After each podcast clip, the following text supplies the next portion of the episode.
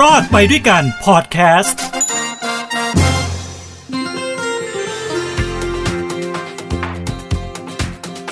สวัสดีครับ นี่คือรอดไปด้วยกันนะฮะ กับผมถินโชคกมลกิจครับ กลับมาพบกันอีกครั้งหนึ่งในหูดีพอดแคสต์ครับ วันนี้ที่ผมจะมาพูดนะฮะ ก็ยังคงจะเกี่ยวเนื่องกับสถานการณ์โควิด -19 ในประเทศไทยนะครับคืออย่างนี้ฮะเอ่อมันมีข่าวต่างๆ มากมายที่ออกมานะฮะเกี่ยวกับเรื่องของการฉีดวัคซีนนะฮะที่ผมเคยพูดไปก่อน นะฮะหน้านี้แล้วนะครับ แต่วันนี้เนี่ยผมจะมาพูดถึงกรณีของชายวัย 51 ปีนะที่หลังจากฉีดวัคซีนไปแล้วประมาณ 2 วันก็เสียชีวิตนะครับทำให้ครอบครัวคาใจว่าเฮ้ยคุณพ่อเนี่ยเสียชีวิตเพราะวัคซีนหรือเปล่านะครับอะผมก็ทำรายการถกไม่เถียงนนะครับทางช่อง 7 HD ด้วยนี่นะครับ ทุกวันจันทร์ถึงศุกร์นะฮะห้าโมงเย็นนะครับ ผมก็ได้เรียนเชิญลูกชาย นะฮะของผู้เสียชีวิตมาในรายการ รวมถึงคุณหมอพรทิพย์โรจนสุนันนะครับแล้วก็ยังมีทนายเจมส์นิติตอนแก้วโตด้วยนะฮะที่มาให้ความรู้กับเรากับสถานการณ์ที่เกิดขึ้นนะครับ โดยลูกชายของผู้เสียชีวิตนะฮะชื่อว่าคุณสถาพรนะครับเขาบอกว่าคุณพ่อเนี่ยเป็นคนแข็งแรงนะฮะไม่มีโรคประจำตัวก็ไม่ได้กินยาประจำอะไรใดๆทั้งสิ้นนะครับ แล้วคุณพ่อเองก็เป็นคนที่ทำงานขับรถเอ็กซเรย์นึกออกไหมฮะ คือเวลาไอ้พวกรถโมบายเอ็กซเรย์เวลาไปพวกบริษัทต่างๆทำการตรวจสุขภาพให้กับพนักงานใช่ไหมเขาก็จะมีการขับรถเอ็กซเรย์ไปจอดอยู่หน้าตึก แล้วก็ให้คุณมาเอ็กซเรย์ปอดอะไรก็ว่าไป ซึ่งคุณพ่อก็ถือว่าเป็นเป็นคนหนึ่งที่อยู่ในวงการเกี่ยวข้องกับเรื่องของของ การแพทย์อยู่แล้วตรวจสุขภาพนะฮะเพราะฉะนั้นคุณสถาพรบอกว่าคุณพ่อก็เป็นคนที่ระวังก็มักจะบางทีก็เจาะเลือดตัวเองไปให้คุณหมออพอตรวจออกมาให้คุณหมอได้ไปดูอ่านผลเอ็กซเรย์ตัวเองแล้วให้คุณหมออ่านผลก็ไม่มีโรคประจำตัวก็ยืนยันตรงนั้นนะครับ แต่หลังจากที่คุณพ่อไปฉีดวัคซีนนะฮะโควิดแล้วได้ประมาณ 2 วันนะก่อนเสียชีวิตเนี่ยคุณพ่อก็รู้สึกว่าแน่นหน้าอก คือออกไปตกกุ้งใช่ไหมครับตรงกลางแม่น้ำเนี่ยแล้วรู้สึกแน่นหน้าอก จนรู้สึกไม่ไหว ก็เลยพายเรือกลับมา แล้วก็บอกให้ให้ให้คนแถวนั้นน่ะ ซึ่งเป็นรปภของบริษัทแห่งหนึ่งเนี่ยให้ช่วยนิดนึงช่วยหน่อยไม่ไหวแล้วไม่ไหวเจ็บแน่นหน้าอกมากนะสุดท้ายก็ส่งไปที่โรงพยาบาล แล้วไปถึงโรงพยาบาลประมาณสักครึ่งชั่วโมงก็เสียชีวิตนะครับ ในใบ ในใบที่แจ้งนะฮะที่แจ้งครอบครัวตอนแรกเนี่ยคุณหมอบอกว่าเสียชีวิตจากหัวใจหัวใจวายเฉียบพลันประมาณนี้นะครับก็คือไม่ได้เกี่ยวข้องกับโควิด ซึ่งคุณหมอตอนนั้นก็ไม่ได้รู้ว่าคนไข้เคยไปฉีดวัคซีนโควิด -19 จนลูกนี่แหละครับก็กลับไปพอหลังจากรู้ว่าพ่อเสียชีวิตก็ไปไปเอาไปไปดูที่รถนะฮะเพื่อที่ดูว่าคุณพ่อมียามีอะไรหรือเปล่าปรากฏว่าไปเจอนะในที่รถหรือประมาณเนี้ยที่รถแล้วก็ไปเจอว่า เฮ้ยทำไมมันมีใบฉีดวัคซีน แล้วมาดู อ้าว มันมีใบฉีดวัคซีนโควิด -19 สองวันก่อนเท่านั้น เขาเลยคาใจว่า เฮ้ยตกลงตกลงคุณพ่อนี่คือเสียชีวิตจากอะไร จากวัคซีนหรือจากหัวใจวายกันแน่ ก็เป็นเรื่องที่คาใจครอบครัวนะครับนะผมก็เลยเชิญมาในรายการแล้วก็มาพูดคุยกันนะครับ โดยคุณหมอพรทิพย์นะฮะคุณหมอออพรทิพย์ ก็ให้ข้อมูลและให้ความรู้กับเรานะครับว่าจริงๆ ในการขั้นตอนในการชนสูตร ซึ่งตอนซึ่งซึ่งตอนที่อัดรายการนะครับ คุณลูกก็อนุญาตให้ให้ทางกระทรวงสาธารณสุขนะฮะนำศพไปชนสูตรที่โรงพยาบาลรามาธิบดีนะเพื่อที่จะตรวจอย่างละเอียดเลยว่า คุณพ่อเสียชีวิตจากอะไร คราวนี้คุณคุณหมอพรทิพย์เนี่ยให้ให้ข้อมูลนะครับว่าวิธีการในการขั้นตอนต่างๆ ในการชนสูตรเนี่ยถ้าเบื้องต้นถ้าถ้าผ่าออกมา คือเขาบอกคุณหมอเนี่ยสามารถที่จะดูด้วยตาเปล่าเลย ว่าเป็นการตายด้วยโรคหัวใจหรือเปล่า คือสามารถที่เห็นเลยว่า เอ้ย ถ้ามันเป็นหัวใจตีบหรืออะไรก็แล้วแต่ที่เกี่ยวกับหัวใจขาดเลือดกล้ามเนื้อหัวใจผิดปกติอะไรเนี่ยมันสามารถที่จะเห็นลักษณะของเส้นเลือดแล้วดูได้เลยว่าใช่จากหัวใจจริง ๆ แต่นั่นคือเบื้องต้นก่อนนะฮะแต่สำหรับการเสียชีวิตว่ามันเกี่ยวข้องกับวัคซีนหรือไม่ อันนี้มันต้องวินิจฉัย มันต้องใช้ขั้นตอนในการตรวจสอบ แต่สุดท้ายเนี่ยไปตรวจสอบเอาชิ้นเนื้อไปตรวจ เอาเส้นเลือดไปตรวจอะไรก็แล้วแต่เนี่ยเข้าห้องแลบเนี่ยมันก็ยังไม่สามารถวินิจฉัยได้ชัดเจน ว่ามันเป็นเพราะวัคซีน เพราะอะไรรู้ไหมฮะคุณหมอบอกว่าวัคซีนเนี่ยมันเป็นเรื่องใหม่ เรื่องใหม่จริง ๆครับ มันยังไม่มีเคสมากพอนะฮะที่จะมามาเปรียบเทียบกันอะมาบ่งชี้ว่ามีข้อบ่งชี้ว่าอ๋อคนที่เสียชีวิตจาก วัคซีนมันเป็นอย่างนี้หนึ่งสองสามสี่ห้าแล้วมันไม่สามารถมีข้อมูลมาเปรียบเทียบกันได้ถึงขนาดนั้น เพราะฉะนั้นผลการวินิจฉัยเนี่ยมันจะวินิจฉัยแบบชัดเจนทีเดียวเลยไม่ได้ แต่ไม่ได้ไม่ได้ถึงกับว่ามันปิดประตูตายเลยว่า มันอาจจะไม่เกี่ยวกับวัคซีน หรือว่ามันอาจจะเกี่ยวกับวัคซีน ถูกต้องไหมครับ มันใหม่มากมันยังไม่ค่อยมีรีพอร์ตซึ่งมันมีข้อจำกัด แต่สิ่งแรกนะฮะที่ที่ทำทำได้ก็คือว่า คุณหมอ ที่ชนสูตรเนี่ยสามารถที่จะบอกได้ก่อนเลยว่าเฮ้ยมันมีเรื่องของโรคเส้นเลือดหัวใจตีบหรือไม่ อันเนี้ยทำได้เลย ถูกต้องไหมนี่ทำได้เลย ส่วนวัคซีนจะเป็นตัวกระตุ้นนะฮะให้เกิดความผิดปกติตรงไหนหรือไม่ อันเนี้ยมันเป็นข้อจำกัดจริงๆนี่คุณหมอพูดนะฮะคุณหมอพันทิพย์บอกว่ามันเป็นข้อจำกัด นี่แหละครับ ก็คือสิ่งที่ ตอนทำรายการไอ้ถกไม่เถียงนะฮะผมก็ก็เห็นใจทางทางด้านคุณสถาพรจริง ๆ นะครับ เพราะสุดท้ายท้ายสุดเนี่ยการวินิจฉัยสุดท้ายเลยอะ่ะมันสามารถที่จะบ่งชี้บ่งบอกได้หรือเปล่าว่าเฮ้ยการเสียชีวิตครั้งนี้มันเกิดจากวัคซีนโดยตรงนะครับ แต่ถามว่ามันอาจจะมีร่องรอยบางอย่างหรือเปล่า ในร่างกายที่สามารถที่จะบ่งบอกได้ว่าเฮ้ย ไอ้ตรงนี้มันไม่น่าจะเป็นเส้นเลือดตีบนะ มันอาจจะมีปฏิกิริยาของวัคซีนหรือเปล่า เช่น เช่น เช่นอะไรครับ เช่น วัคซีนนะบางชนิดที่ฉีดไปแล้วมันอาจจะทำให้เกิดอะไรนะ เกิดตะกอนนะริมเลือดใช่ไหมฮะ อย่างที่ที่เราเคยได้ยินยินข่าวกันอยู่แล้วเนี่ย มันอาจจะเป็นไปได้ว่าตรวจร่างกายไปแล้วแล้วไปพบไอ้พวกนี้ตะกอนเนี่ยที่มันเป็นตัวตะกอนเลือดอะไรก็แล้วแต่เนี่ยมันตกอยู่มันอยู่ในเส้นเลือดหลาย ๆ เส้น ซึ่งไอ้เส้นเลือดหลาย ๆ เส้นนะครับ มันคงไม่ใช่เรื่องของหัวใจตีบละ มันอาจจะมันอาจจะบ่งชี้ได้เลยเฮ้ย โดยปกติมันไม่น่าจะมีตัวนี้นี่หว่า แล้วทำไมมีพวกตะกอนพวกนี้มันอยู่ในส่วนอื่น ๆ ของร่างกาย คราวนี้เนี่ยทางครอบครัวทางลูกชายเขาก็ยืนยันว่าเฮ้ย พ่อเขาไม่ได้เป็นโรคนะสุขภาพแข็งแรงดีนะ แต่คุณหมอพรทิพย์ก็บอกเฮ้ยเดี๋ยวก่อน บางทีเนี่ยคนที่เป็นโรคหัวใจยังไม่รู้เลยว่าเป็นโรคหัวใจจนมันหัวใจมันวายอะหัวใจกำเริบหรืออะไรเงี้ยมันถึงรู้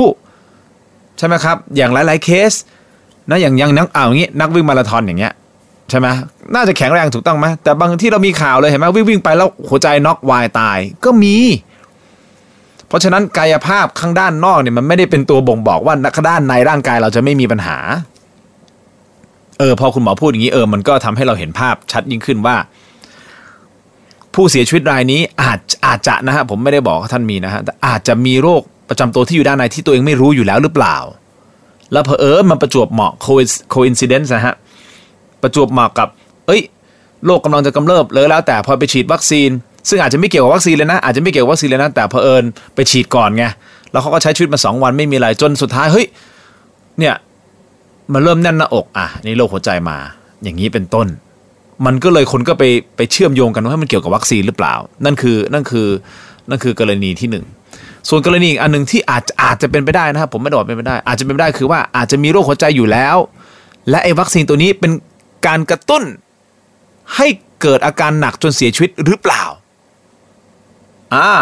ใช่ไหมฮะ ซึ่งข้อนี้เองแหละ ที่ลูกชายก็สงสัยว่าเออ ก็ยอมรับถ้าสมมุติเกิดพ่อเขาเป็นโรคหัวใจจริง ๆ ก่อนหน้านี้โดยไม่รู้ตัวเนี่ยแล้วไปฉีด แต่ว่าการไปฉีดเนี่ยมันไปกระตุ้นให้เสียชีวิตเร็วขึ้นหรือเปล่า คุณสถาพรพูดเลยว่าโอเค ถ้าพ่อเป็นเป็นโรคหัวใจจริง ๆ เนี่ยเขาอาจจะยังอยู่กับเราอีก 5 ปี 10 ปีจากนี้ก็ได้ แต่พอไปฉีดวัคซีนเนี่ยจาก 5 ปี 10 ปีจากนี้มันลดลงมาเนี่ยสวันแล้วเสียชีวิตเลย เพราะฉะนั้นเขาก็อยากรู้เหมือนกันว่าเฮ้ยวัคซีนมันมีผลไปกระตุ้นให้เกิดการเสียชีวิตในครั้งนี้หรือเปล่า ซึ่งเรื่องนี้คุณหมอพรทิพย์บอกว่าเฮ้ยกระทรวงสาธารณสุขเนี่ยต้องไปพิจารณา เอาข้อมูลไปพิจารณาหลังจากชนสูตร ศพของคุณพ่อของสถาคุณสถาพรนะฮะซึ่ง ซึ่งต้องใช้เวลาประมาณสัก2อสองสามอาทิตย์ เพื่อให้ผลชันสูตรเนี่ยมันออกมาชัดเจน เพราะต้องมีการไปตรวจชิ้นเนื้อตรวจอะไรก็แล้วแต่ มันต้องทุกส่วนของร่างกายเลยเพื่อให้มั่นใจว่านะครับ มั่นใจว่าสาเหตุการเสียชีวิตคืออะไร นี่คือเรื่องของการแพทย์ ส่วนทนายความนะฮะทนายนิตินิติธรแก้วโตหรือทนายเจมส์ ทนายความชื่อดังเนี่ยก็บอกว่าให้รัฐบาลเนี่ยควรทำให้เป็นประจักษ์เลยว่าสาเหตุการตายหรือการเสียชีวิตของคนคนนี้เนี่ยมันเกิดจากอะไร ถ้าไม่ใช่เพราะวัคซีน อันนี้ก็จะได้สร้างความเชื่อมั่นให้กับประชาชนได้ หรือหากเกิดจากวัคซีนจริง คราวนี้ต้องมาดูว่าเอ้มันเกิดจากความประมาทของใครล่ะ ก็ต้องพิสูจน์ให้ได้ก่อนว่าตายจากวัคซีนเอง และไม่ได้เกิดจากคนไข้ที่ปกปิดข้อมูล หรือการแพ้ยาหรือโรคประจำตัวอื่น ๆ ซึ่งหากมันเกิดความเสียหายจากวัคซีนจริง ๆ อันนี้ก็มี พรบหลักประกันสุขภาพ แห่งชาตินะฮะสปสชรองรับอยู่ใช่ไหมครับ ก็คือมาตรา 41นะฮะถ้าเสียชีวิตก็ได้ไม่เกิน 4 0 0แสนบาทนะรวมถึงอาการอื่นๆ เช่นอัมพฤกษ์อัมพาตหรืออะไรก็แล้วแต่เนี่ย อันนี้ก็จะมีมีมีอัตราการช่วยเหลือที่ที่ลดหลั่นกันไป ก็อาจจะเป็น 2 4 0 0 0 0นะครับนะหรือว่าเฮ้ยโอ้โหเจ็บป่วยหนักหรือต้องหยุดยาวเนี่ยแพ้หนักเนี่ยอะไรก็แล้วแต่เนี่ยมันก็จะมีมันก็จะมี บทบัญญัติต่างๆ ที่อยู่ในมาตรา41ที่จะช่วยเหลือสปสช ที่จะช่วยเหลือ แต่ต้องพิสูจน์ให้ชัดเจนก่อนนะฮะว่าตกลงเนี่ยมันเกิดจากอะไรขึ้นกันแน่ แล้วทนายเจมส์บอกด้วยนะครับ ว่าเรียกร้องถ้าสมมติเกิดจากวัคซีนจริงสปสช มาตรา 41ทำงาน คุณก็ได้4แสนไม่เกิน 4 0 0แสนบาท แต่ถ้าสามารถพิสูจน์ได้ว่ามันมีผลกระทบอื่น ๆ ที่เป็นมูลค่ามากกว่าไอ้4 0 0แสนบาทเนี่ย ทนายทนายเจมส์บอกว่าก็สามารถที่จะนำมาพิจารณานะครับแล้วก็ฟ้องร้องขอเพิ่มเติมได้อีก อันนี้ก็เป็นหน้าที่ของญาติผู้เสียชีวิตที่จะต้องนำข้อมูลหลักฐานต่างๆ มาชี้แจงเพื่อที่จะพิจารณานะครับอันนี้คือในมุมของทนายความอะต้องรอดูนะครับว่าผลสรุปการชนสูตรศพของคุณพ่อของคุณสถาพรจะออกมาเป็นอย่างไรนะฮะแต่ที่แน่ๆลูกชายเขาบอกว่าพ่อก็เสียไปแล้ว ถูกต้องไหมครับ พ่อก็เสียไปแล้วอย่างน้อยๆนะฮะเขาบอกว่าอยากจะให้กรณีของคุณพ่อเป็นกรณีศึกษาจริง ๆ ถ้ามันเกิดจากวัคซีนหรือไม่ได้เกิดจากวัคซีนก็ตาม ขอให้มีความชัดเจนออกมาเป็นมาตรฐานเลยใช่ไหมครับถ้าเกิดจากวัคซีนมาตรการเยียวยาคืออย่างไร และขั้นตอนต่อไปถ้ามันเป็นวัคซีนจริงๆนะฮะเกิดจากวัคซีนจริงเนี่ยทางด้านหน่วยงานที่เกี่ยวข้องจะต้องวางมาตรการอย่างไรนะฮะในการเตือนนะฮะประชาชนที่จะมารับวัคซีน นะฮะยี่ห้อต่างๆ อะไรก็แล้วแต่ ถูกต้องไหมครับถามว่าการฉีดวัคซีนมันดีกว่าอยู่แล้วแหละ ทุกอย่างมันมีความเสี่ยงบนโลกใบนี้นะครับ อย่างที่ผมพยายามที่จะย้ำอยู่เสมอ ถามว่าการฉีดวัคซีนมันมีความเสี่ยงไหมมันมี แต่ความเสี่ยงเนี่ยมันน้อยมากนะน้อยกว่าไม่ฉีดเยอะ ถ้าคุณไม่ฉีดแล้วไปติดโควิดมาเนี่ยโอกาสเสี่ยงเกี่ยวกับเรื่องของการเจ็บไข้ได้ป่วยโดยเฉพาะผู้สูงอายุเนี่ยมันหนักจริงๆนะฮะมันเยอะนะครับ ถูกต้องไหมครับอะก็ยัง ยังยืนยันนะครับว่าควรฉีดวัคซีนนะครับ ควรฉีดวัคซีนครับ ส่วนคุณอยากจะฉีดวัคซีนอะไรยังไง อันนี้คืออันนี้คือแล้วแต่แล้วแต่แล้วแต่ท่านจะพิจารณาว่าอยากจะรอนะฮะยังไม่ลงทะเบียนรอฉีด ยี่ห้ออะไรก็แล้วแต่นะครับ แต่ที่แนะนำจริง ๆ คือนะฮะให้ถ้ามีวัคซีนก็ให้ฉีด อย่างผมเนี่ยก็พยายามที่จะลงทะเบียนไป ก็คืออยากรู้แหละ ลงทะเบียนไปปรากฏว่า เขาบอกว่าผมไม่ใช่กลุ่มเสี่ยงก็ต้องเป็นคนกลุ่มท้ายๆอะในการที่จะได้รับวัคซีน แต่ผมลงทะเบียนให้คุณพ่อคุณแม่ ซึ่งก็ได้คิวแล้ว แต่ว่าได้คิวเดือนกรกฎาคม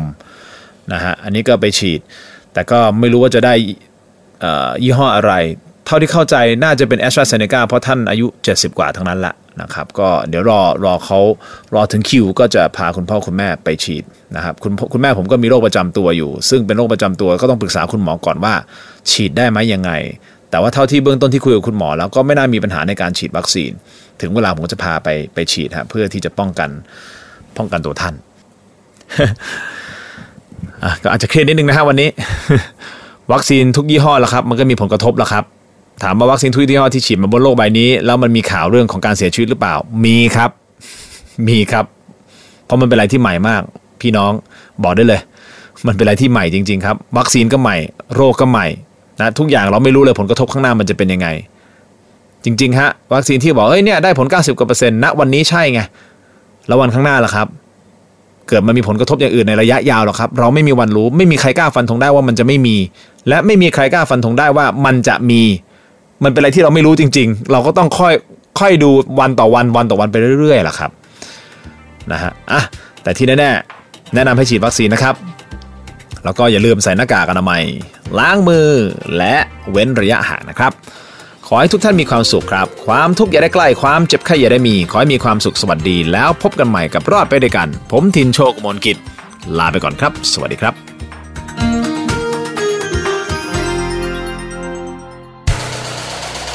h o ดี้พอดแคสต์ฮูดี้พอดแคสต์ เรื่องที่คุณฟังแล้วต้องร้องว่าหูดี